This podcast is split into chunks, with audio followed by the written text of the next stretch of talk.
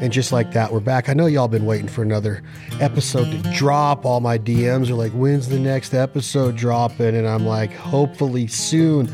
We got so many cool episodes headed your way, good guests, good topics, diversity in topics. And you know how much I love athletics, mainly my two sports. Well, three sports are college wrestling, not in this order, ping pong, and my absolute favorite of all time is baseball. baseball. I used to think I was so good at baseball. You hear my guest laughing on the other end because he knows he's actually seen videos of my swing. And I tell him that it's good, and he tells me I must be drinking too much Jack Daniels, which is the presenting sponsor of tonight's episode. Enjoy it responsibly. Tennessee Sour Mash Whiskey. Never allow underage drinking. Take Jack with you, but again, everything in moderation. He has been there for us so many good times and sad times and high times and low times. But one thing we keep in mind is the responsibility level of it, and we truly appreciate Jack Daniels and everything they stand for. My guest today, I like I've known a lot about Charlie Blackmon for a long time. Um, I just met him two and a half years ago. We hit it off. We got some mutual common bonds, including fly fishing, hunting. I love his nickname, Chuck Nasty. But let's just start this off. First of all, welcome, my man. How are you? Hey, Chad. Thanks for having me. I love your dude tonight, dude. You look like I don't know what you look like, man. It's almost like the beard, the hair game, the mullet. I mean, it's it's looking stronger than ever right now. Look at that a mid-season form. Yes, sir. It's not mid-season though. It's it's it's it's either in season or it's not, and it is right now. So here we well, are. Well, let's let's start off with this. Um, you're you're off to a would you say a slow start for Charlie that's, Blackmon?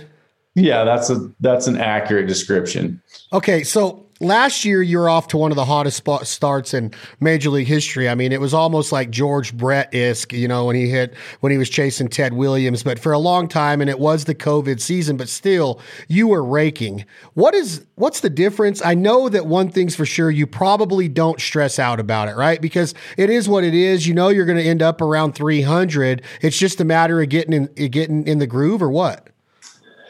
It's it's it's a whole combination of things. If I if I could tell you exactly what it was, I would just fix the you know fix it um, and be you know get exactly 1.2 hits every night. You know that's that's not feasible. Um, but it's I mean that's the beauty of baseball, right? Like you just any given day, any team can beat another team, and that's I mean that's part of why we have to play 162 games, and even that sometimes doesn't tell us who the best team in the league is.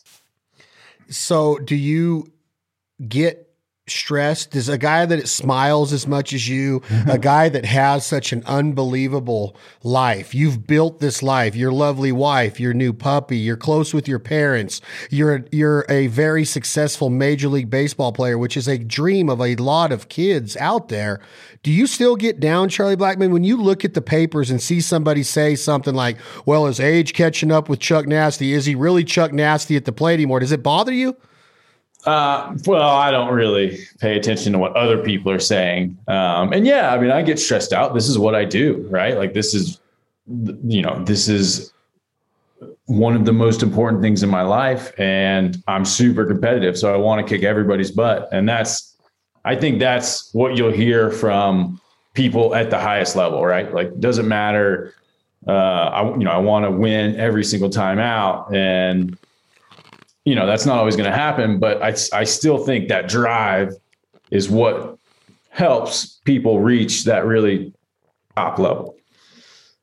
When you have your success. And I do want to get into the 2017 season just a touch because you've you've already been there, done that a bunch. But that was still, I mean, if you look at the league leaders in 17, from triples to average to you know runs scored to plate appearances, I mean, you were leading in everything. It was Altuve in the American League with Houston and Charlie Blackmon. and then you know you you had you had the the the the big home run hitter in Miami that's moved on since then, and Giancarlo, but when you're at that level that you are, Charlie, is there anything a hitting coach can say to you? And I'm asking this for my own good of like, when you're a high school kid, like you've met my nephew on some FaceTimes. And by the way, he's absolutely raking, hit a big bomb on Saturday. You'd be proud of him. Um, was seven for seven on the day and a double dip. But, uh, wow. uh, um, Is there anything a hitting coach at that level? I know there's unbelievable hitting coaches at major league level and all the way through the minor leagues, but is there anything they can say to you, or do they just kind of leave you alone and let you find your way? There's a, there's a lot uh, that relationship at that level. There's a you know a lot of mutual respect, um, but a lot of what our our hitting coaches do is is help me in my preparation. Right, like I know what I need to do. I've been doing it for a while, and they're there to like supplement that, right? So they're helping me in the cage. They're helping me do the stuff that I feel like I need to do every day to perform on the field. And then if things are going great, they're there to, you know, pat me on the back. If things aren't going great, you know, sometimes we need to have a, you know, we have a, have a little talk or maybe they see something that I'm not feeling. Uh, but it's it's kind of a fluid situation and, and i always say hitting is is a moving target it's uh you've never totally got it figured out uh, kind of like duck hunting. You know, you, you, there's so many variables involved that that you know most of the time it's it's this this and this but sometimes it's like some of these things way down the list that are are the difference between success and failure is there anything that you do different that you realize or notice right now that you weren't doing last year or have you been in kind of the same I, I don't know if it's just like your routine has been the same mm-hmm. for years because you're a you're a multiple time All Star, you're a, a, Silver Slugger Award winner, you are a batting champion in the highest level of the game you can get. Has something changed in the last sixty days because you were hitting well in spring training, and then all of a sudden, does something just change, or do you just what is it? I just help me figure out what's going on. No, I, I think that's you know that's just the nature of the game. There's there's ups and downs. You're going to be hot. You're going to be cold, and, and sometimes you know last year like like we said, you know, I, I just came out hot, and uh, and this year it's you know I'm not as hot, and so I think uh, you know experience helps you narrow the gap from your peaks and valleys. I, obviously, I'd like those to be well, I'd like them to be more like all the way up here all the time, but that's you know that's not the case. Uh, and so when you know, when you have things like that, um, you know, not everything is in my control. You know, sometimes the pitchers make good pitches, sometimes it's snowing outside like it was today during our game. Uh, you know, sometimes there's just things you got to overcome. Uh, but it, I think it's important to fall back on controlling the controllables, right? Like I can only control my attitude, my preparation, you know, my my work ethic, you know that kind of thing. And once i you know i feel like those are pretty good. You know my process is pretty good and i have faith in the process. So i i know that that will produce success. You know it could be tomorrow it could be next week uh, but it's you know it, it's what i've relied on in the past and, and it's it's served me well you say you trust in the process, Charlie, but you also have to trust in your upper management from the head coach to the general manager, the guys making the decisions, the trades, the signings during the draft. You went through some stuff this offseason where the team lost some players you're in the cellar right now, and I don't sugarcoat stuff because I know you're the same way. You're a competitor. You want to win. The Rockies are supposed to win. You're in the National League West that's got the returning, you know, World Series champions. The Giants are even playing a little bit hot right now. You know, mm-hmm. it's you know eleven and seven or something. But how does it affect a guy with your mentality? You're a lifelong winner. And I know that you have to fail to succeed, but what is the outlook like when you go to the yard and you feel like, well, some of the pieces just aren't there to put together a winning team, or does that even enter your mind? Um, you know, I, I do have a lot of confidence in, in our organization and, and the people that are making decisions. And I think, you know, they're there for a reason, right? Qualified to do their job, just like I'm qualified to do my job. And, and once again, you know, a lot of that's not in my control, you know. So for me to worry about that or like let that bring me down or affect my performance is unprofessional you know for me. So my you know my job is is to win the game right? And that's that's it's me and 25 other guys and and that's our only job you know? And, and sometimes that means you know moving a runner over with a ground ball to help us win the game. It doesn't always mean hitting a home run in the ninth inning um, but it's you know it's it's it's it's there's a lot that goes into the game, a lot that people don't see behind the scenes. You know, we don't show up at six o'clock for a seven o'clock game. I mean, there's a there's a lot of guys working really hard. Uh, you know, that wear that uniform. you hear stories sometimes of veterans. Would you consider yourself a veteran at this time in your career? I think are you, so. Are you mid range right now? I don't know if you're a veteran. I know that you've been there, done that. But yeah. are you? Would you be identified or defined as a veteran right now? I, th- I think so. Uh, I certainly, as I tell my uh, one of my locker mates right next to me, I'm still I'm I haven't peaked yet just yet, or I keep you know I keep telling them that I'm still on the way up. I'm still learning uh, every time I go out there and every at bat. I think I can learn something. So I think there's you know there's a lot of good baseball in front of me, but I do think you know having having done it for a while and being one of the older guys on the team, I, I think it's safe to say I'm a veteran. So you hear these stories, Charlie Blackmon, sometimes of a veteran saying, um, I believe I just heard it in the NBA. Somebody was talking about how one, uh, I think it was Harden said, you know, signed this big deal with Houston, but then said, I have to be traded because I may or may not have very much longer on my contract or I mean in my career I want to go to a winner. We don't have a chance to win in Houston. I want to go to a winner. Does that ever enter your mind that you have to get somewhere to win if you don't think that that Colorado's the place? Uh, you know, I think the the I guess we'll call it the culture, the uh, you know the relationships in the NBA is a little different. You know, the teams are much bigger in, in baseball, and uh, I think I think ultimately players want to win. Uh, and me personally, like I'm super type A. Like if we're not winning, it's probably because it's you know I need to be doing better. As as one of the guys on the team that's pretty recognizable. When things aren't going well, I, you know I assume that responsibility. I, I don't want to press the eject button and, and go somewhere else where you know where the, the grass seems to be greener no I, i'd rather be the reason that we you know push forward and make strides and then and then you know end up where we want to be as a successful team so if you're standing in right field and you're ana- analyzing what is going on within the club right now what is going on? Is what what's missing? Are are you not getting the big hit? Are you not doing station to station fundamental baseball? Are you not doing the little things? Are you leaving too many runners on base? Is your pitch is your starting rotation and middle relief not there? Are you losing close games because your closers mm-hmm. are giving them up? What's going on that you're seeing?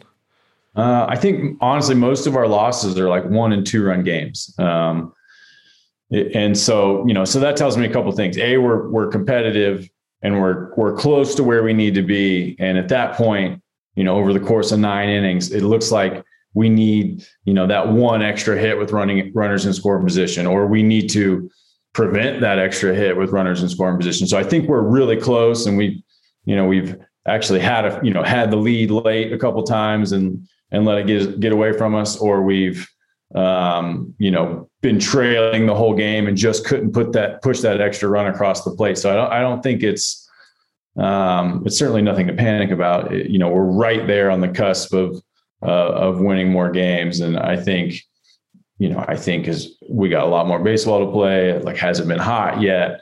Um, you know, I think there's a, a lot of factors that are going to shake out in our favor over the coming months. When you date a girl, and obviously you've had success because you're married and you, you have had a very good relationship with your missus, but there are times in your life to where there's breakups. Heartbreak is hard to overcome sometimes. Is there an emotional side of teammates that is hard to overcome when you lose your all star third baseman, when Wade Davis goes back to the Kansas City Royals? Wade's a stud, nice guy, great reliever, great closer, great hunter. You know, he's a friend of Charlie Blackmon. I mean, all these guys are your pals. And then all of a sudden, voila, this magician comes into the clubhouse and they disappear. Is it hard sometimes on your heart, Charlie? Yeah, you know it's tough because when you go through so much with a with a teammate, and, and 162 games at the big league level is like a you know a big hurdle that you overcome together. Uh, you, you, know, you become buddies with these people. You know their families. You you know what they're like. You know how they're doing. You know when they're struggling. Uh, you know you, you get close to guys, and when they you know when you know the nature of the game, like players, you know, change teams and, you know, guys come and go. And, you know, it's, it's, it's tough when that happens, but also for you to say that and for me to look at it like that means that, well, heck, I've been here longer than most, right? Like that's only a problem that people have who have been around for a while. And, and you know, at that point, uh, you know, we've we've certainly taken a lot for granted, right? Like, I mean, it's you know, a lot of guys just want one day in the big leagues, right? And so these problems that you you know that you're mentioning are are only problems that you have if you've been in the big leagues for years and years. Which is an unbelievable feat, but I'm trying to figure out where the mental part of the game comes in personally and emotionally because so much of the athletic part of the game, or I, that's a wrong way to phrase that, but the on field part of the game, including the preparation, readiness, all of that, so much of it's mental. Mm-hmm. But then you have this whole other side of mentality that goes in to the emotional part, the love, the passion of the game. You might be having issues at home. You might have, miss a friend. You might have a, an ill an ill parent. There's so many things that go into the mentality and the human psyche of the human brain. I'm just trying to figure out how you stay up because the season is so long and it's so it's so uh, um, in the focus is everything. If there's no focus you're not going to succeed in this game. It is the hardest game in the world to play, especially day to day at this level. I'm just trying to figure out the emotional side of it and the and the mental side that's outside of the chalk lines or the preparation of the actual game. Does that make sense? Yeah. Um, so I think you, you. I mean, you hear the term makeup, right? And that's right? You have tools and ability, which is over here. And like, I'm not gonna lie, there's a lot of guys that have this, right? These are these are all the guys getting drafted, all the guys that are playing good college baseball. All of these guys have have this. Uh, the thing that that that makes you successful at the big league level is this uh, completely separate bucket over here, which is makeup, and that's you know first and foremost the ability to overcome failure and that's all these things that you're talking about. Like you've got to like it doesn't matter if your buddy just got traded. Like you've got to go out and you've got to do your job. Um, and you've got to be productive you know, day in day out. Uh, and that's something that I mean, that's the reason we have like six different minor league teams, right? Like it, we're trying to figure out who has the, the tools and the ability, which is a lot of guys, and then who has the tools and the ability and the makeup to become a big league player who can play in any circumstance and, and overcome, you know, how hard it is to play in the big leagues. So you're trying to tell me right now, Charlie Blackmon, that even if you're a five tool player and you might not have this bucket over here that's called makeup, chances are you might not succeed? Sure. I mean, I think that's entirely possible. I've seen lots of players. I mean, I can name a whole list of guys that that have you know more power, more speed. You know, all all of the important tools. Yeah, like you know, like your swing, like your swing's not great, but there's probably some guys that don't have you know that that don't have the best swing but they are really really good mentally and they have that great makeup and it it allows that that maybe that fringe average ability allows that to to jump up a couple notches and succeed. So, when you're a general manager, I would assume that let's say Charlie Blackmon after baseball has a chance to to become that Billy Beane or that guy that is looking. Is that what they're looking for besides the tools? Do they have the ability to say yes or no this kid's got the makeup? Uh, when I get the opportunity to talk to our scouting department, which is you know rare, but every it'll happen every year. I'll get to talk to some of our guys, some of our scouting directors, um, some of the cross checkers, all these guys that are scouting amateur players and even pro players that could possibly come over to our team. I hear more and more of these guys talk about toughness and makeup and and things that maybe aren't necessarily something you can see on a radar gun or look find on a stat sheet. Like I'm seeing more and more focus on guys who are going to be able to develop rather than just guys who have apparent skills right now. If you had to tell me a percentage of offensive players in the major leagues, and obviously you're probably going to know more about the National League because that's what you're seeing on a national uh, nightly basis, but there is interleague now. How how many of the offensive players, Charlie Blackmon, play like Pete Rose or play like you that that run it out, that still run it out? Like that kid's watching in the stands. That little league team's here. You made a comment before we went to air tonight about, hey, you never know who's watching. There could be a kid. You got to represent it. So this game, you never put yourself above it. Nobody's bigger than baseball. Is there a percentage you could put your thumb on of people that play that way? I mean, I think there's probably you know, a handful of guys on every team that take that sort of thing to heart. And those are the guys that are the leaders in the clubhouse. Those are the guys that are the heartbeat of that clubhouse and that team. It's not everybody, right? It, you know, I've seen some guys come and go. I've seen some guys, you know, be there because of their natural ability and, and then not be able to stay or have continued success because they don't have uh, the right attitude or they don't, um, they don't, they're not a great teammate or, you know, there's, there's lots of, of reasons why guys don't work out. But I think, the reason that the guys do work out is they have, among other things, a lot of that grit and a lot of that uh, ability to to bring their best A game every day. When you talk about waking up and having that grit, having that ability to bring your A game, kind of a comical question. It has to relate to one of the guests I've just had here on the podcast recently. Do you ever wake up and find yourself telling yourself, in the mirror, Charlie, I want to face, or you want to face Josh Hader today. Do you ever like want to face Josh Hader, or is the guy got a delivery that makes a left hander like yourself go, okay, just let's not go to Milwaukee or have them come to town for a minute? uh, good question. So, you know, I'll come in like first day of a series. I come in, I do like the majority of my scouting on the first day of the series, watch video, look at scouting reports on every single pitcher they have and inevitably I'll pick out, and it's it'll be these guys that you know it, it would be obvious that they're having success as a pitcher, which makes it tougher on me as a hitter. And those are the guys right away that I say, this is the guy I'm going to face in a big spot where I really want to play well. And so I go ahead and put emphasis on that and know that, uh, you know, while maybe other people don't want to face this guy, I want that at bat because that is going to be the most important at bat and could at bat that if I prepare well enough and do a good enough job, you know, I can help us win the game. So a guy like I'm going back to Hader with that, he's got kind of a funky delivery that he, he hides. He hides the ball and almost comes from behind your ear. It doesn't worry you. Like that's the Michael Jordan mentality of give me the ball with one second left on the clock. Yeah, no, I mean I think if you're worried, like you've already like you're already failing. You know, what if like he that. hits you though, Charlie? What if he hits you? Then I go to first base and I have a much better chance of scoring. You don't think you'll need surgery? No. I no mean, way. I'm wearing a helmet. You know, I got my elbow. You know, I got all that kind well, of stuff. Well, along those lines, Charlie Blackmon, tell me, give me some of those names real quick. Just real quick. Who are the guys that you'd love to face? Who are the tops right now in the National League that bring it to where you're like, I, would like to have a little AB against this cat right now? Yeah, you know, is Hader I mean, on that list?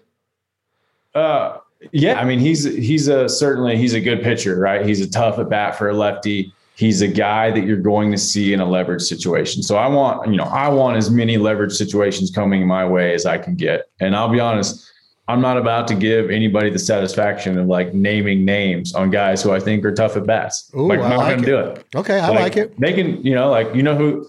I mean, they I want to be the tough at bat for them. You know, I'm not. I'm not. Do you gonna, hit a laser off the left center wall against Randy Johnson when he tries to bring you some heat on the outer half of the plate? Do you sit back, let the ball get deep, hit the ball where it's pitched, and hit one off the wall against Randy Johnson? We're not talking about current day players anymore, so you can at least tell me this, right?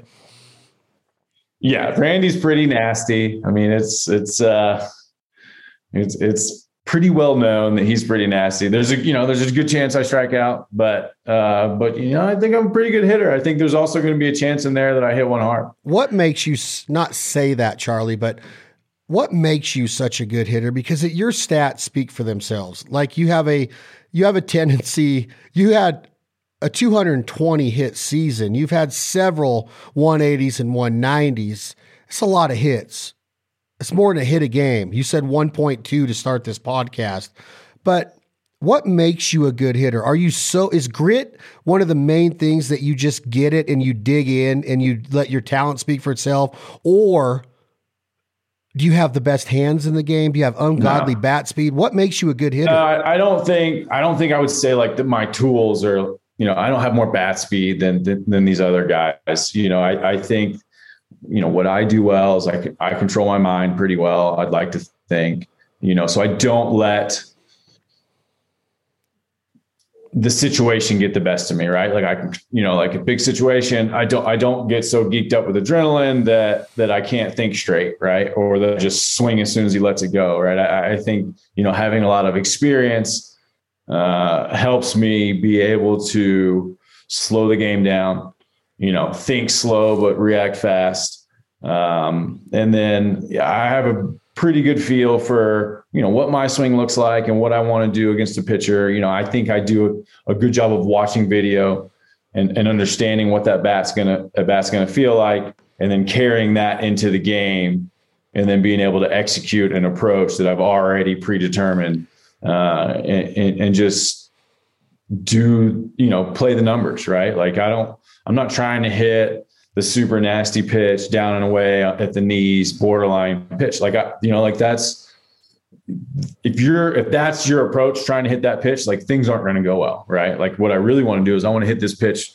right in the middle of the strike zone, maybe two strikes foul off that nasty pitch, but I'm really trying to make it on um, make it as easy as I can on myself and and and play the percentages, right? Like if I get one right here, that's when I'm going to hit it and I'm trying not to swing at all these pitches on the edges to make an out.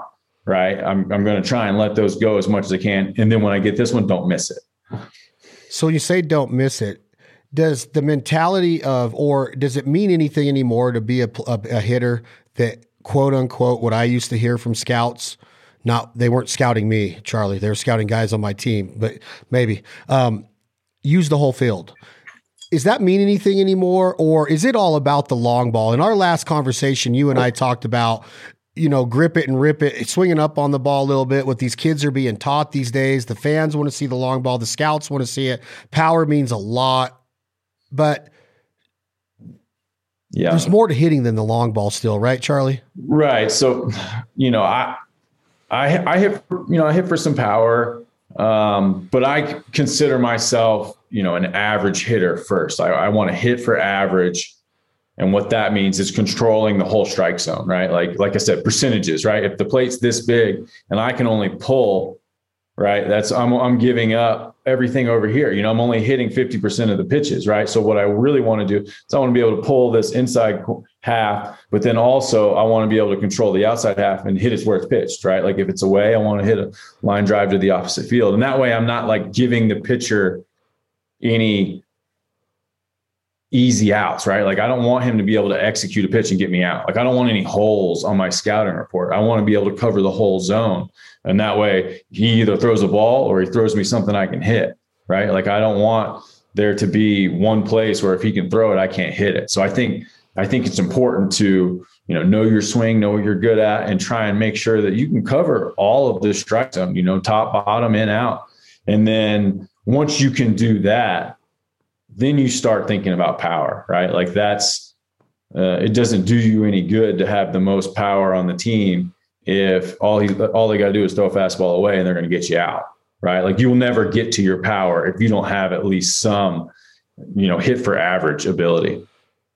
I'm going to come back to that because I have a question that we've visited on before. I want to make sure that we're still on the same lines. But in your answer before, Charlie, you mentioned two strikes and fouling that good pitch off, and maybe the pitcher makes a mistake on the next one, giving you some leverage to hit the ball um, into the gap or over the wall or base hit, RBI, whatever. And when we're coming up as little leaguers, and and and and after little league, we go to Babe Ruth, and then we go to the high school level, and then hope maybe we get drafted. If not, we go junior college or maybe D one, D two, D three, NCAA. We're always taught choke up, two strikes, mm-hmm. choke up, spread out Mm-hmm. Why don't major leaguers do that more? Why, what, all of a sudden, when you get to as good as you are, do you just lose that mentality that we were taught our entire no, lives? No, absolutely not. Um, so, I mean, I have a two strike approach, but mine is almost entirely mental. Uh, and you, like, you may not see it. Like, we have some guys on our team that choke up and, like, you know, spread out or, you know, and they have a lot of that. But for me,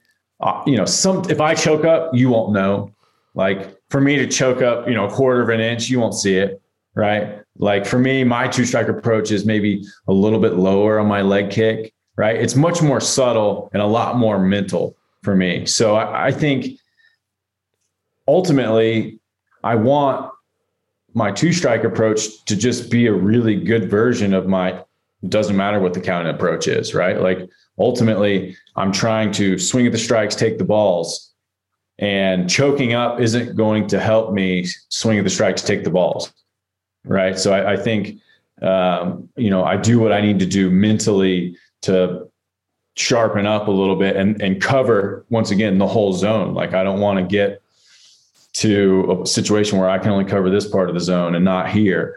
And so more of that, you know, if I choke up, well, maybe I can't reach this outside corner as well. So for me, it's it's a lot more mental. Um, you know, I toyed around with some some physical stuff in the minor leagues. Uh, at one point, we had a rule where you had to do something physical. Like you had to like let the manager know, hey, I know what the count is. It's two strikes. That's why I'm, you know, choked way up off the knob. Do you still believe I, I got to go back to this, and I don't. We don't have to get into it because I know that everybody has their opinion on number twenty-five for the San Francisco Giants. But you just made mention of they take your pull zone away and they throw you on the outer half. Well, if you can't use the whole field and hit the ball the other way, doesn't necessarily mean you need to have oppo power or hit oppo bombs. But talking about Barry Bonds, one of the things that I always thought, Charlie, was he only really got one pitch maybe a night to hit, and a lot of times he hit it. Is that right. fair to say? Because he was getting intentionally walked a lot. He was getting walked a lot. Um, not just intentionally, but you know, other kind of walks, bases on balls. Why why is he considered a good hitter even though the asterisk is there? So his perf- strictly looking at his performance, unbelievable, right? And I'll tell you, it's harder to hit when guys don't want to throw you strikes. Like when you're not seeing strikes, it's hard to know exactly where the strike zone is because you're seeing so many pitches on the periphery. Like it's it's really hard to hit and do what he did. Um, you know, so so that being said, he's clearly like one of the best performances uh, for a career. Um, but on the other hand, you know, uh, he had a really good chance of feeling great every night, right? And so, like, the difference between me last year hitting really, really hot to start with, and then me like cooling off, like, there's less of a chance of anybody ever cooling off when you feel great every night. If that makes sense. It makes it makes total sense, and I know that that you are a guy that really looks after your I guess your physicality or your your in season um, your in season success depends a lot on how good a shape that you're in. Oh yeah. Without what we're talking about there, 162 days of work, grinding work, the, not even counting the mental side of it. Give me some of your secrets. What let's just have a little fun time. What is your favorite pre-game meal? And uh, with your metabolism, can you eat whatever you want? Can I know that you could probably eat fried chicken, but you stay away from that before the game, right? Or what, what's your favorite? And talk to me a little bit, Charlie Blackmon, on how important nutrition is during the season.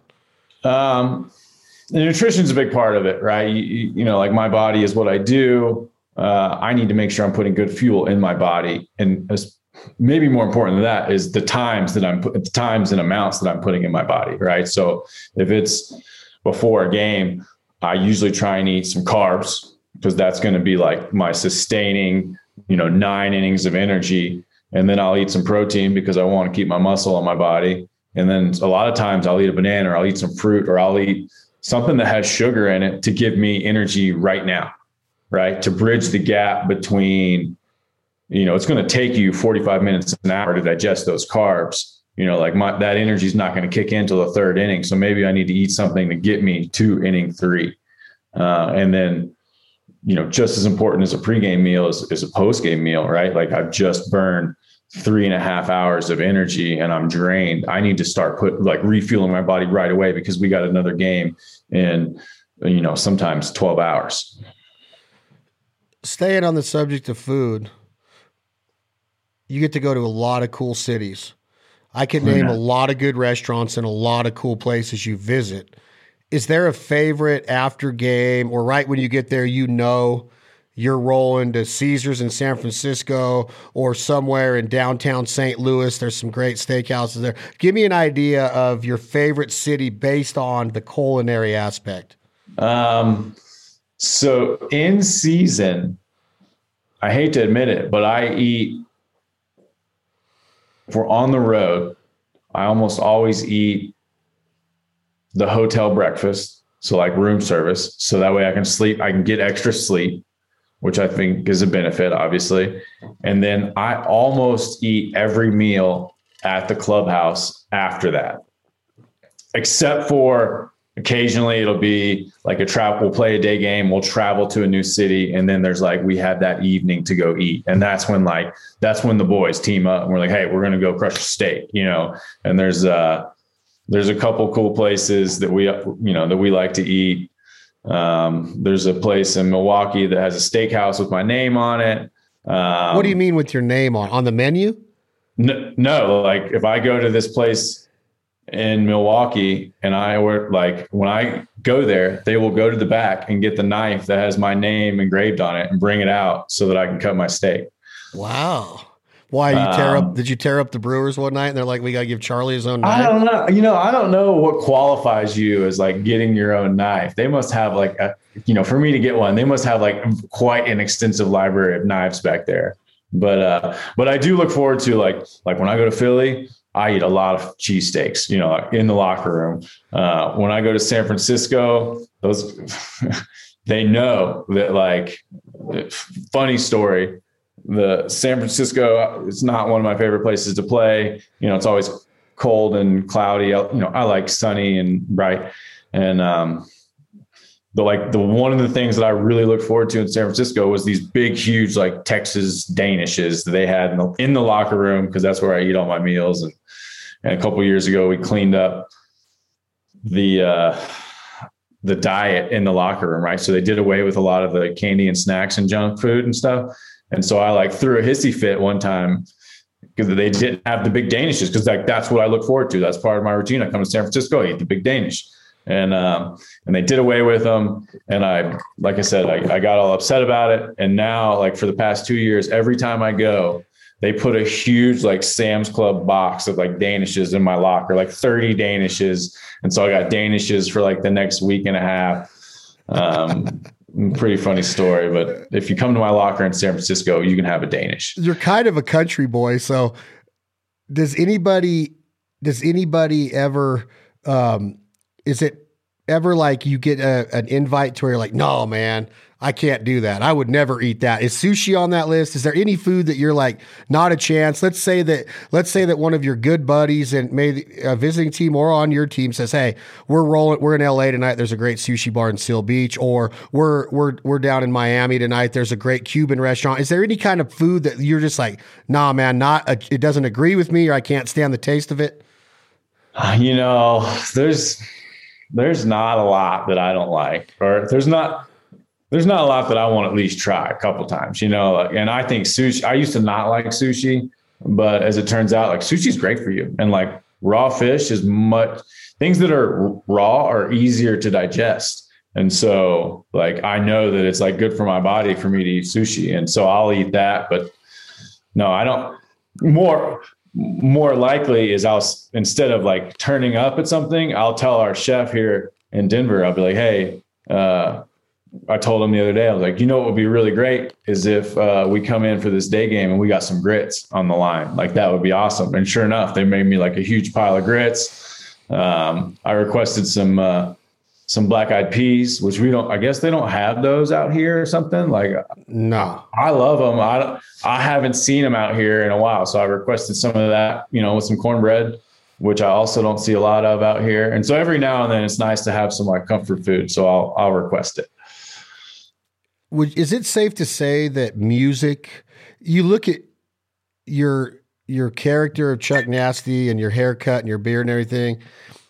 You look like you would enjoy some music. I would say probably outlaw country to some good 90s country to some Pantera to some good rock music. You probably can you probably work out to some Slipknot or Metallica, but you like to get down at home with the wife with some Jon Pardi Do you is music play a big role in Charlie Blackmon's life? Um, yes and no. Like in in the locker room, in the weight room, on the field, there's always music playing. I mean, like always. We have, I mean, we have iPads. You hooked up to all the speakers. I mean, there's always music. Um, me personally, I'm not like super into it. Like when I get in my truck, I Pandora, you know, George Strait radio, you know, like pretty bland, like classic stuff. I'm not into the uh, trying to find the, you know, the newest song or this and that. You know, I was, I was kind of into rap in high school. Uh, I just can't keep up. There's just so many, and they just they come and go so fast. Like I, I'm kind of now leaning more towards the classics. Staying there, Charlie. Has there ever been a time in your career to where you're like, Wow, that's well, it could have been AAA, double. I don't care where you're at. Could have been when when you're in the little podunk town. Has any walk up song ever or come you know a closer coming out ever made you go, man, that's really clever. That's really good. Um, is there a favorite walk up song of of anybody on your teams in in the in your career or opponents that you're like, man, that's a good walk up song? Um, Jason Giambi used to have a really cool walk up song, and I I think it was like his buddy made it for him. Like I don't even think it was like a real song. I don't think you could find it if you wanted to find I'm it. I'm trying right now. And so his is it his when he was, was with Oakland? Awesome. Is it when he was with Oakland? Uh, he had it. He or played it. We played together in in Denver, and he oh, had it Denver. there. But I think he probably had it other places. But it's much more likely that people listen to a walk up song and be like, "That's a terrible walk up song." Man, I don't know. I can't. It doesn't jump out. Man. Um, I'm not seeing it, but you you can't think of any off the top of your head that stood out. No, no, I can't. No. Um, funny enough, like I'm not. I don't like really associate. Uh, you know, people with songs or whatever, but you know, growing up in Atlanta, I do know that the Ozzy Osbourne song was definitely Chipper Jones's walk-up song for a long time. And like everybody knows, like that's oh, Chipper's coming to hit, you know, like that was that was his song. Um, Crazy so Train. That, you know, cra- yeah, I think that I think Crazy Train, Ozzy yeah. Osbourne, and so that was. I mean, that was like of my youth. Like that was the walk up song for sure. All aboard! Oh, it was called "Please Forgive Me."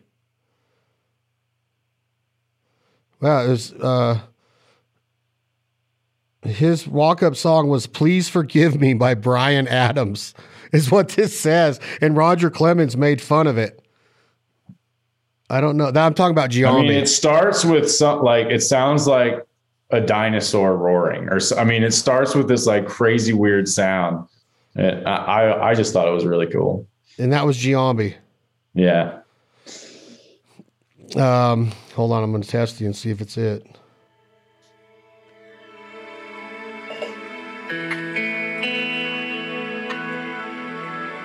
That can't be his walk-up song. Definitely not. No way. no, definitely no, not. There's no way Jason Giambi comes out to that. This has to be a wrong website. Has to be. I mean, he played forever, it seems like, so he probably had a couple of them. I wonder if these are walk up songs that they want to give people. Who knows? Oh, I think they are jokes. Buster Posey's is Crash Into Me. That's got to be in reference to his injury. Oh, that's, yeah. That's rude and uncalled for. Matt Kemp, Threat, Carlos Zambrano, Kill 'Em All from Metallica, Jon Lester, I Will Survive. I guess I don't know. David Ortiz, Big Poppa from Notorious B.I.G. Yeah, that's they're just pairing. They're just pairing people with the most likely. Bryce Harper, you're so vain. You probably oh. think this song is about you. Yep, that they, would they be. probably nailed that one. Yeah. Ryan Braun, I'm too sexy for my shirt. Anyway, um, I got a couple questions for you here that I was thinking of because I always like to know what big gamers are always, you know, the fun part of the game. The beard. I just shaved mine off. I had it going pretty good, Charlie. Chuck Nasty. I didn't have that. And I had too much gray in it, which I someday you might. I don't think might. that's a bad thing. I don't think it is either. But when I got so much in there, I was like, but anyway, after hunting season ended, I'm like, you know what? It's beach season, it's pool season. I'm taking it off does it ever bug you, scratchy, itchy? Does it get in the way? Does your wife complain about it? Does your mom ever say, look, Charlie, it's time to get rid of it? How long does it go? Are you going Billy Gibbons, ZZ Top here? You know, I keep it, I mean, it's pretty long, but if I were to let it go like much longer, it gets like pretty ratty and I just look like a wet cat, like all the time. So, um, you know, it, it's, it's pretty much a part of me now. Like I've had it since 2000 and 14. Uh, my wife's never seen me without it. My grandmother hated it. Uh, there, you know, even mom was a little bit critical. I think she's come around now. Uh, but I'm pretty much, I mean, I'm committed. Like this is, this is me now. Committed so for it, what? Life? Uh, at least the next few years. Like if you see me on TV, I'm going to have a beer. Like that's pretty much how it's going to go down for the next little while. Okay, let me ask you this then: If you happen to get into, the, I don't know if the Yankees still have that that rule, but at one time it was no facial hair. What if they said the Yankees gave you a big time contract? And I know you're not a guy to leave the Rockies, but what if right. the team had a no facial hair policy?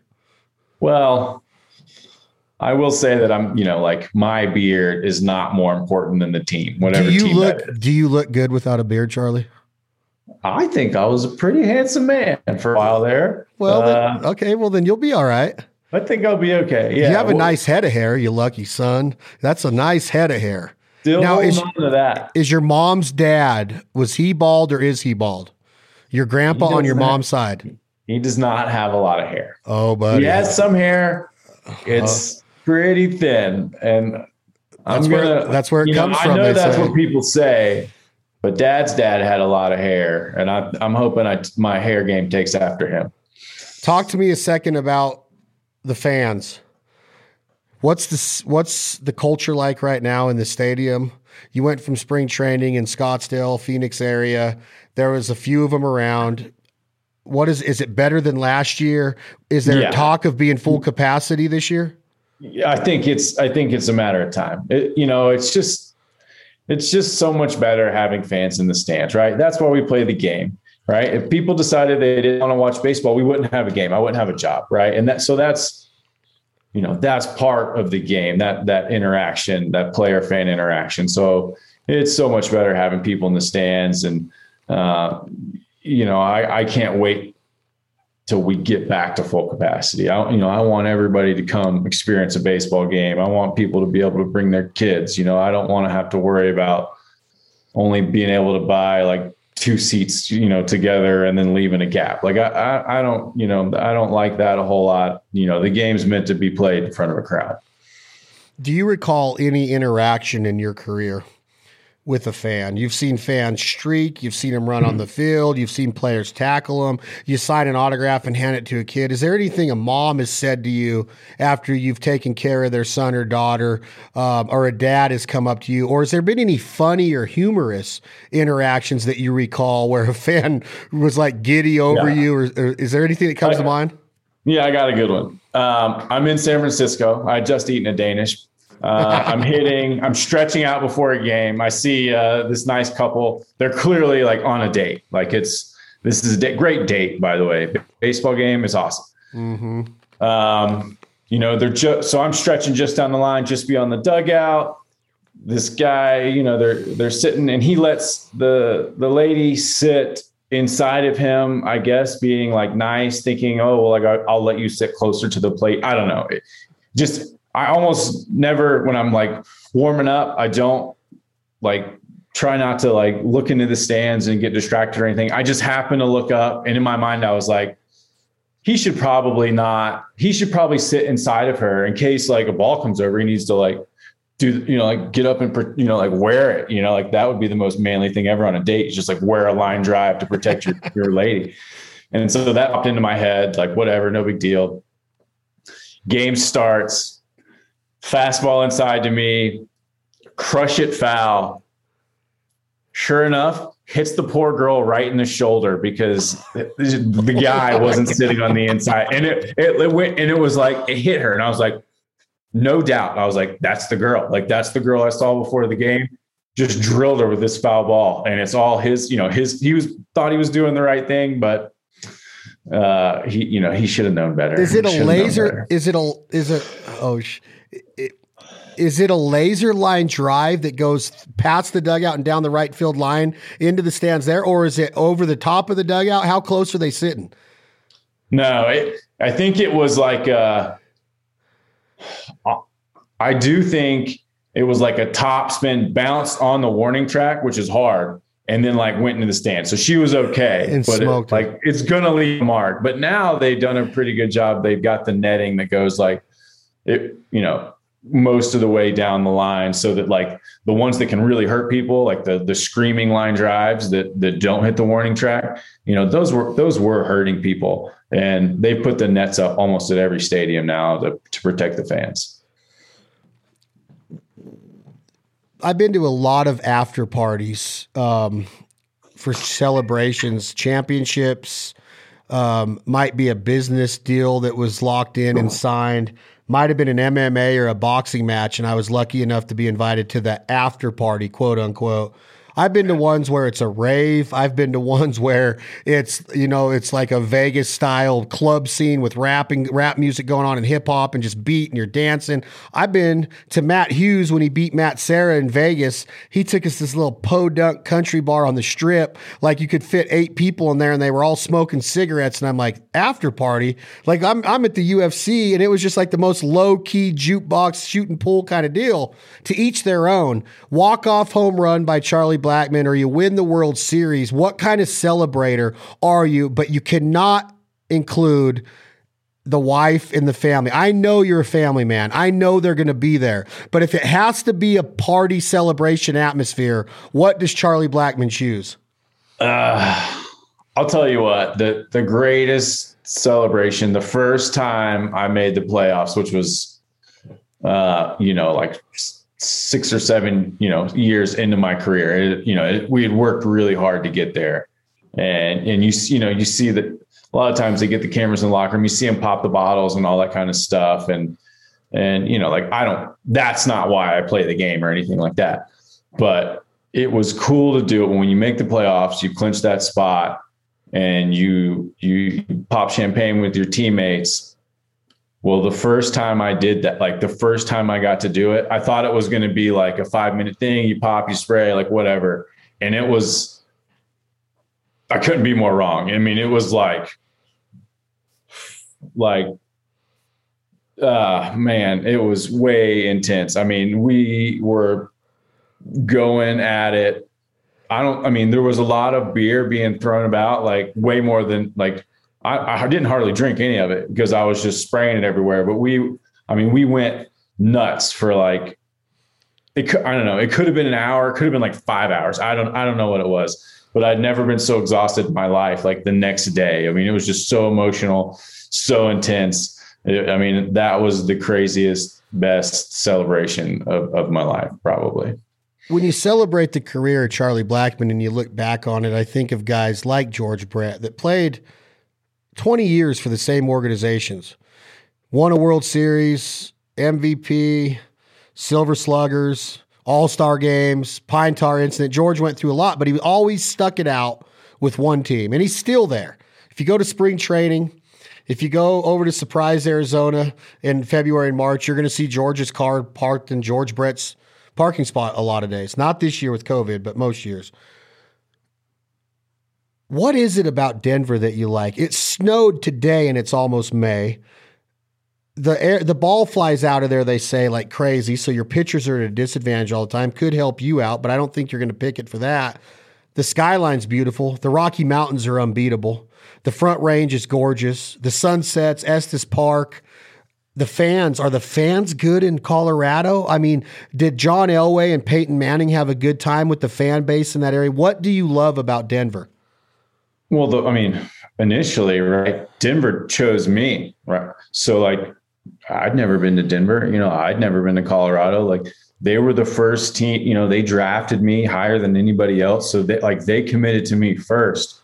And so, you know, that's a big deal in my book, right? Like that goes a long way to me. Like I'm pretty, a pretty loyal guy, and uh, and so I mean, I've just grown to love everything about it. Uh, you know, never caught a trout until I came out here. And now it seems like that's all I want to do. You know, we have an off day tomorrow. I'm going up to the mountains, going to try and catch a trout. Going to, going to take my, my new uh, dog, my lab up there, see how he does in the river. Um, you know, the people are super laid back and they, they enjoy being at the game. And, uh, I mean, it's just, it's a really great place to be. Um, if you like the outdoors, it's an even better place to be.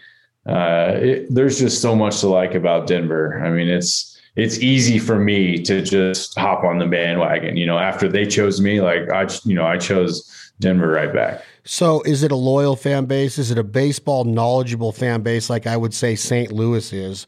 Is it a passionate fan base, or is it a front running? Fan base? And I don't expect you to answer that last part, but what kind yeah. of fan base is it?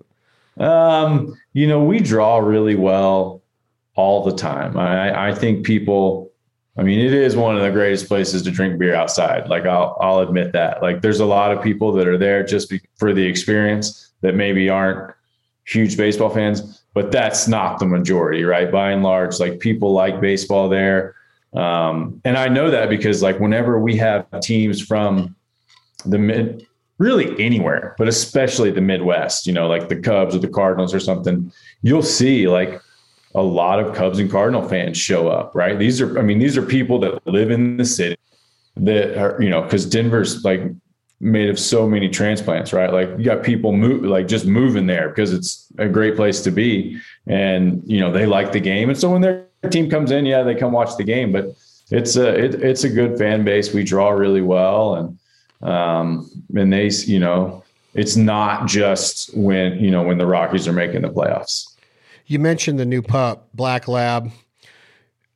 Two and a half weeks ago, I was down in Patterson, Georgia. I saw some pictures of you on Brad Arrington's personal baseball yeah. field with the team. Um, what'd you think of Brad and Miss Ellen and this the entire aura and culture of Mossy Pond? So uh, Brad Arrington of Mossy Pond Retrievers, who I met through you, um, is I mean he's just the I mean he's the, a great person, like salt of the earth. Like I was there. He had me over to his house to eat with his family, and I'm hanging out with the kids. I mean, just a great person. Um, outside of that, he's obviously really good dog trainer. Like I'm super impressed with my dog. Um, you know, I, I, you know, any issue pops up, I text him or call him like, Hey man, what, you know, what do I do about this? How do I clean this up? And I mean, he's, he's, uh, you know, he's, he's a really awesome guy that I, you know, wish I had more time to hang around. Well, I wish I had Charlie Blackmon say that about me. In a way, I'm not a jealous, envious guy. I'm saying that I've invited you on some trips. And I'm going to invite you on another one right now because you mentioned this steakhouse in Milwaukee. You mentioned this custom, personalized, engraved knife. Does it have your jersey number on it too? No, I don't think it does. Is it your signature or just your name and font? I think it's just my name. I don't I don't make it to Milwaukee but once a year. So like I don't have a great picture in my mind of what the knife looks like, but it it it cuts the steak really well. Okay, I have an unbelievable hunt planned in Wisconsin in November. It's after the World Series if you guys happen to be there, which I hope you do. I'm wearing my Rocky shirt right here. Can you I see, see that? See that? See whole, that. Looks whole, good. whole squad ready. Um, can you give me an answer for November, or is there no. something that can come up? It's pre Thanksgiving, and it's a legit, legit hunt with lodging and food and an unbelievable time. I think I think we can make that work. So last year you did you invited me to come to California, which is really far from from Atlanta, and um, you know we had our our daughter was born you know last winter, and we had the puppy. I mean we had a lot going on, but I think I think this year maybe we can we can move some things around for you. All right, I'm planning on Wisconsin because I think that I really think you would enjoy this style hunt. I'm not going to let it out on the air of what it's going to be. It's nothing. It's not reinventing the wheel. It's waterfowl hunting, but I don't want to give up the spot or the people we're going to be with because it's it's really really legit. Um, so I would love to have you there. What what's the outlook now? You're going fly fishing tomorrow. When you're on the water.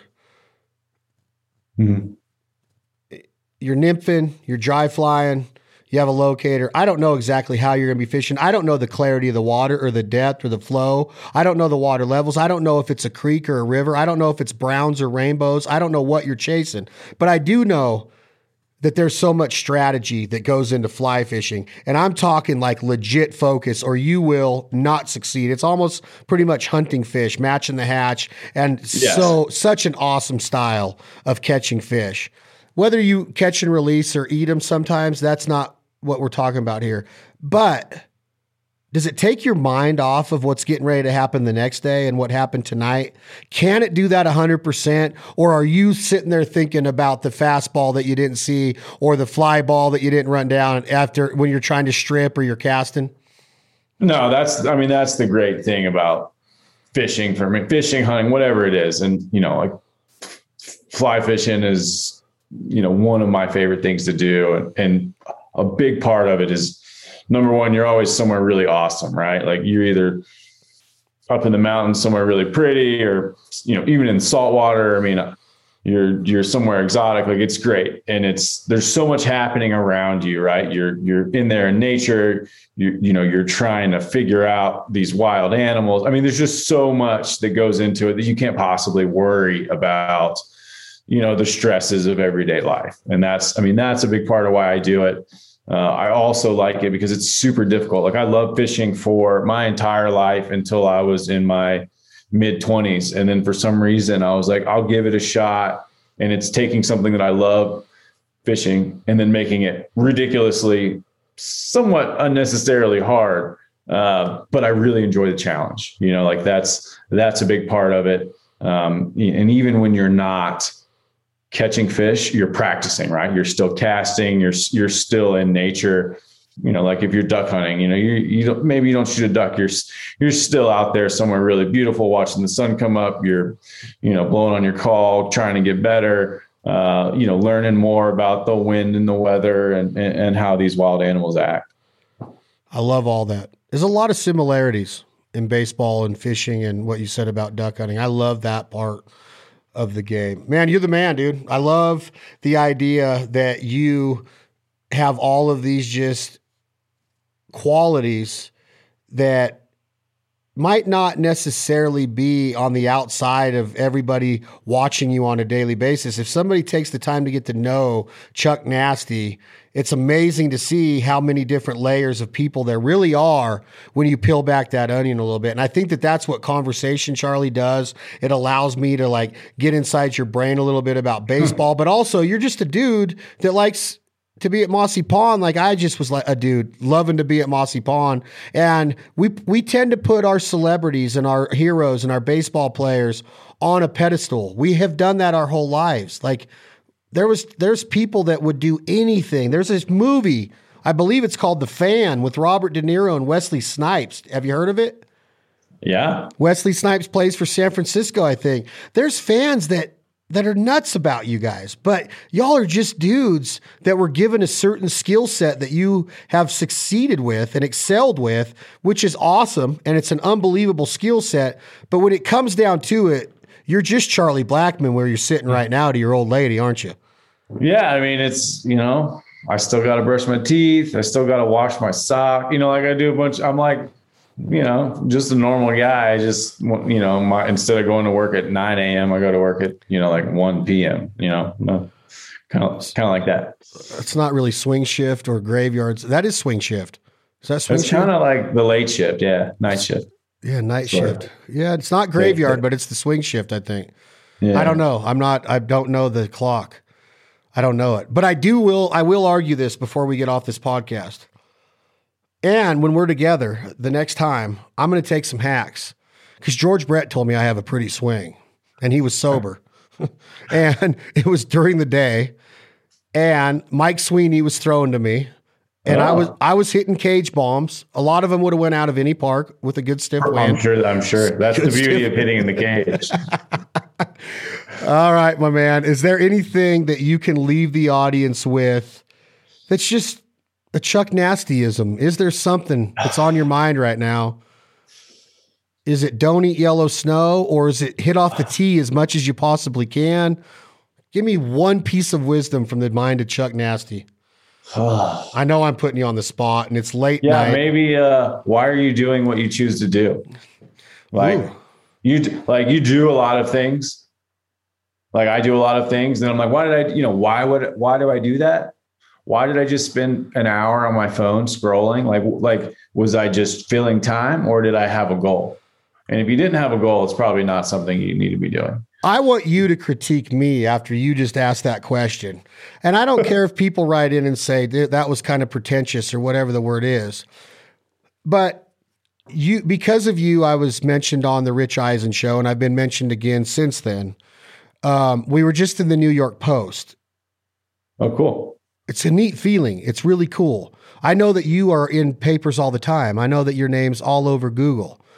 But you've been interviewed by the best of the best in every city in America, from every publication, from The Athletic to uh, Sports Illustrated, you name it, you've been there. My interview style, the questions I ask, are they good or are you just doing this because we're friends? I think that you put a lot of time into preparing, right? There's you're not like fumbling. I 100% swear on my daughter, and she's in my house sleeping right here close to my podcast studio, that I I did not research one thing except I came up to date a little bit on exactly what you led the league in in 17. 100% of the rest of the podcast was completely winged. Really? Well, I'm impressed. So, but so you did ask like super insightful questions, right? Like, you know, we have media here in Colorado, and a lot of times I find myself answering questions that, yeah, you know, like I would not be interested in reading that article. Like, I really don't. And but you, you know, you ask some questions that are like, okay, like. Yeah, sure. Like whatever, he's a good hitter, but or he, you know, he's been good in the past, or you know, he's going to be good in the future. Whatever, like good player, but you know, like why? Like what makes him this way? Like tell me some interesting experiences. You know, so I think there's some good insight there. Um, you know, I feel like I feel like you got to teach me something about like duck hunting. Like, you know, like I feel like we like people are coming to your podcast because they like uh, waterfowl hunting, and you know they're going to get blindsided with some guy talking about baseball the whole time. Like, what if they don't like baseball? But Like, that's gotta, why like, we we got to throw in some duck hunting. we there, sistered off. Well, let's plan another one on the Fowl Life podcast.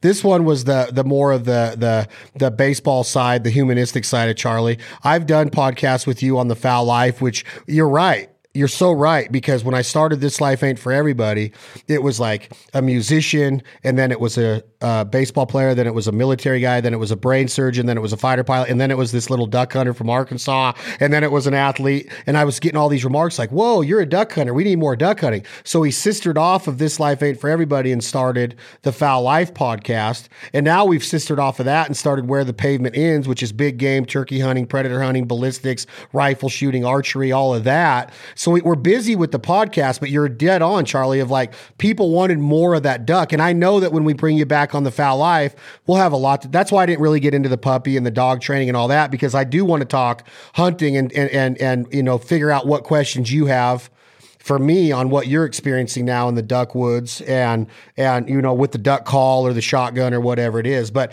yeah i'm always curious of like if my questions are too much of like, well, why is he really asking what my music is? Nobody cares. I just kind of like try to set the tone of like, I want to be Charlie Blackmon a lot of times because my number one goal in life was to make the majors when I was a kid. When I played college baseball, which I was a way overachiever then, which I'm pretty sure you can tell, my college coach, Fred Dallimore, who's still now to this day 77 years old and he comes to my birthday party every year. He speaks at a lot of events for me. He called me in 1994 the worst recruiting mistake that he ever made. That's that's a low blow, Charlie. That's impressive. I mean, that's that's the one single guy that he's going to remember that. and he's in the NCAA Hall of Fame. He coached a long time. He called me the worst recruiting mistake he ever made because I got backdoor picked off at second base by the catcher against San Jose State in Stockton, California, and it, he never I, he never let me live it down. But I always wanted to be a ball player. So when I talk to you guys, I kind I don't want to come off like bam, bam, bam, bam, you know, teach me baseball, or I want to know everything about what baseball's doing for you because man, that would be like sitting around with with a boxer and just being like, well, do you what's your combination and what's your favorite way to Uh, jump I mean- rope and all that kind of stuff, right? Right. Like, you know, you you you can go watch all the baseball games you want, but I, I think it's cool when people feel like, oh, I can I can relate to that guy. Like, yeah, he, you know, brushes his teeth, you know, like whatever. Like, I, I think I like to see people who I like hold in high esteem and then realize like, oh, we have something in common. You know. I'll tell you what um, baseball player didn't brush his teeth. His nickname was Nails. Does that ring a bell? No. Nails, outfielder, New York Mets, and then Philadelphia Phillies. Lenny Dykstra, his nickname was Nails. He did not brush his teeth. Well, that's kind of gross. I think he lost his jaw and all of his teeth to the big chaws he used to keep in because he didn't take care of his personal hygiene in the mouth. I'm just throwing that uh-huh. in there. I'm just throwing that in there. They said that when you would go to Veterans Stadium in center field, the AstroTurf would be like soggy and bogged down with chaw spit from from Lenny Dykstra. That's gross, right, Charlie? That's yeah, that's a little much. That's a little much, right? Yeah. Yeah. Anyway, I I, I, do want to get to know you on a different level. I do know you on a different level, but I think it's so interesting that you told me tonight that, and I don't know if you're being serious, but I don't think you've reached your prime yet.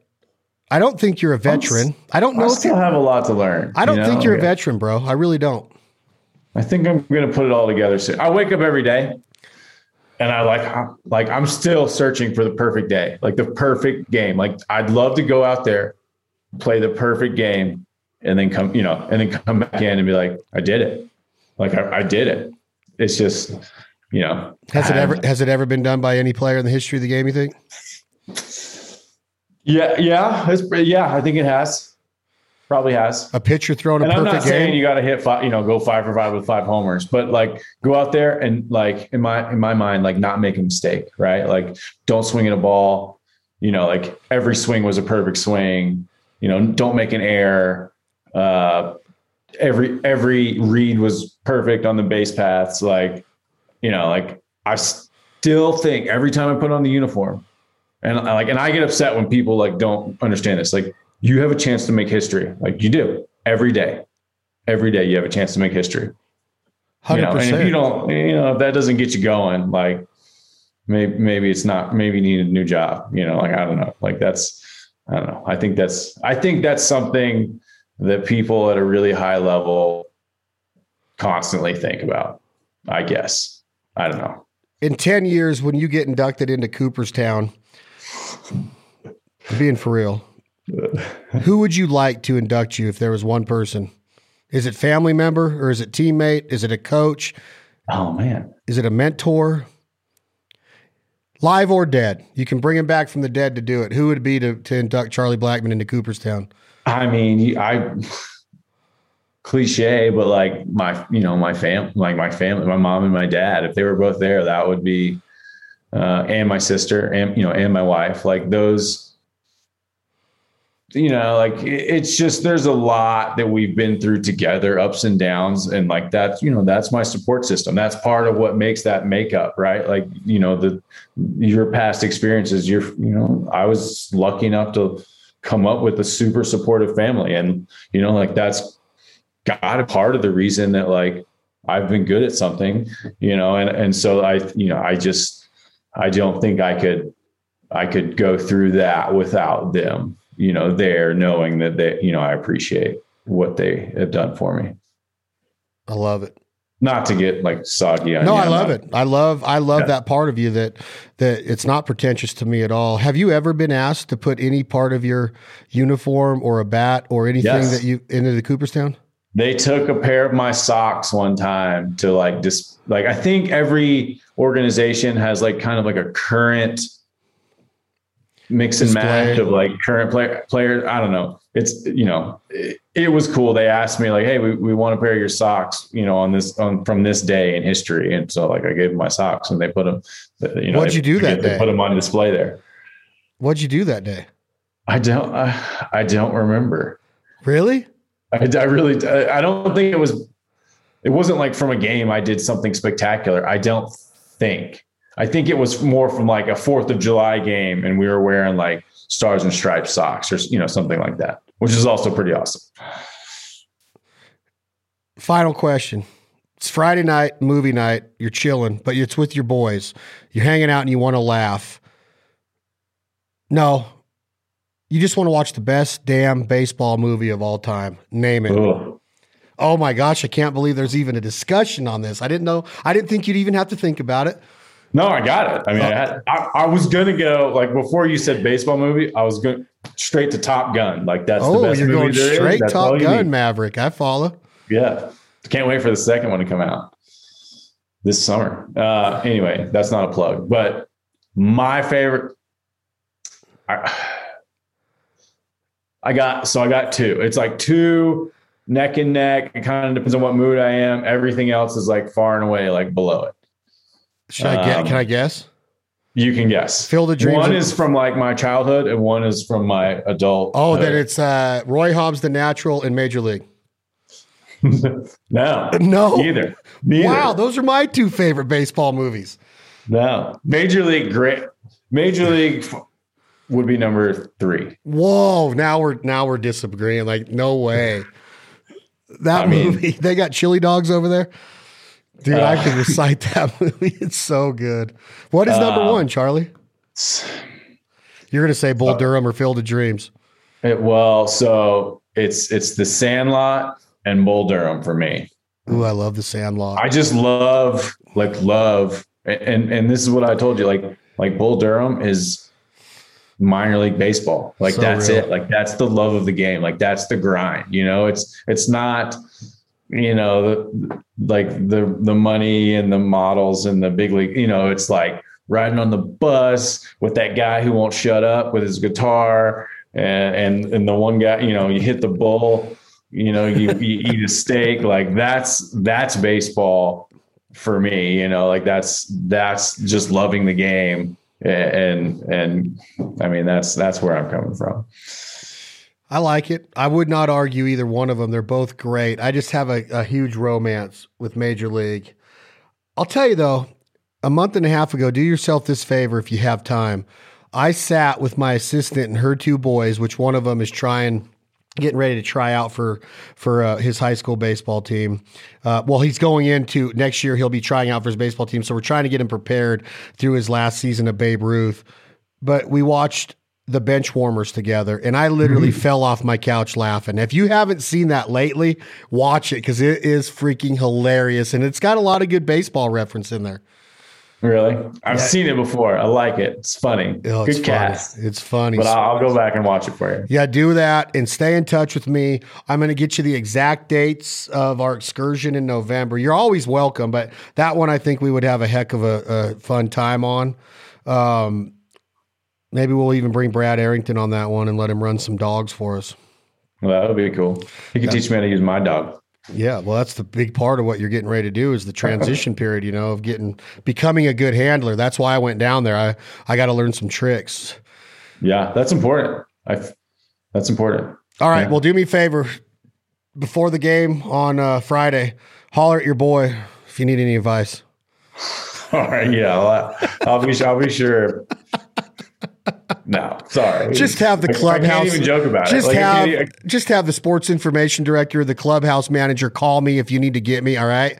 okay. You might all not right. be you might not be getting your front foot down in time. You Yeah. might be dropping your back elbow. Are I'll send you some. I'll send you some video. You, I'll, I'll, you can critique it. and I'll, Uh, I'll sort it out for you. just uh, keep at it, man. I appreciate you, my man. Good luck and uh, be careful tomorrow. Send me a fish if you have the ability. Can you take a selfie holding a fly rod and a trout at the same time? We'll get a pick. We'll get a pick for you. Are you are you teaming up with somebody tomorrow? Yeah, I got friends. Oh, I know you have friends, but I didn't I know if it was a solitude day. You know. No, I'm gonna. I'm gonna. I'll have some friends. I'm not gonna be like right on top of them. We'll spread out. We'll All be s- solitary together. All right, get get that six feet apart and get me a picture in a banded hat, a banded jacket. Did I send you some banded stuff yet? Are you wearing banded? Yeah, I got some. Uh, I got a T-shirt. I got some waiters. I got those before before I knew you. Um, good stuff. I got I got to get you some updated stuff. Plan on that when when you're we're getting close to waterfowl season. Okay. That's Chuck Nasty, the bearded bearded badass with a bat. The bearded badass with a bat. That's kind of alliteration right there. Uh, bearded badass with a bat. Good word. It's, pretty good, good right there. All right, man. It's uh it's like eleven thirty. What time do you are you getting up to fly fish? Do you have to be up there in the sun? No, it's too cold. Too cold. Too gonna, cold. Gonna gonna get a full night's sleep and then go. Is your wife pissed at me for keeping you this late? Mm, she may or may not be asleep on me right now. All right. Well, tell her hello. Um, I'll look at the home schedule and get a flight up to Denver and let you know when I'm going to be around so I can come to the yard. And that will be a good way for me to check out the swing and see what I need to work on with you. I'll save you a ticket. I appreciate that. I will talk to you soon. Charlie Blackmon, he is the man. Colorado Rockies All Star right fielder, Gold Glove winner, Silver Slugger winner, batting title winner. The man does it all, and he's so humble. That's why we love having him here. We're proud to call him a friend. Can't wait to hunt with him. This has been another episode of This Life Ain't for Everybody podcast. Check out our sister podcast, The Fowl Life, and Where the Pavement Ends. Jack Daniels, thank you so much again for believing in our lifestyle and culture. Enjoy it responsibly. Never allow underage drinking. Tom, Jake, hit that button. This song is called What You Gonna Do When the Money's All Gone by my good friend Leith Lofton. I'd rather be poor living off in a hole, without a soul. Life on earth won't last too long, so what you gonna do when the money's all gone? Tell me now.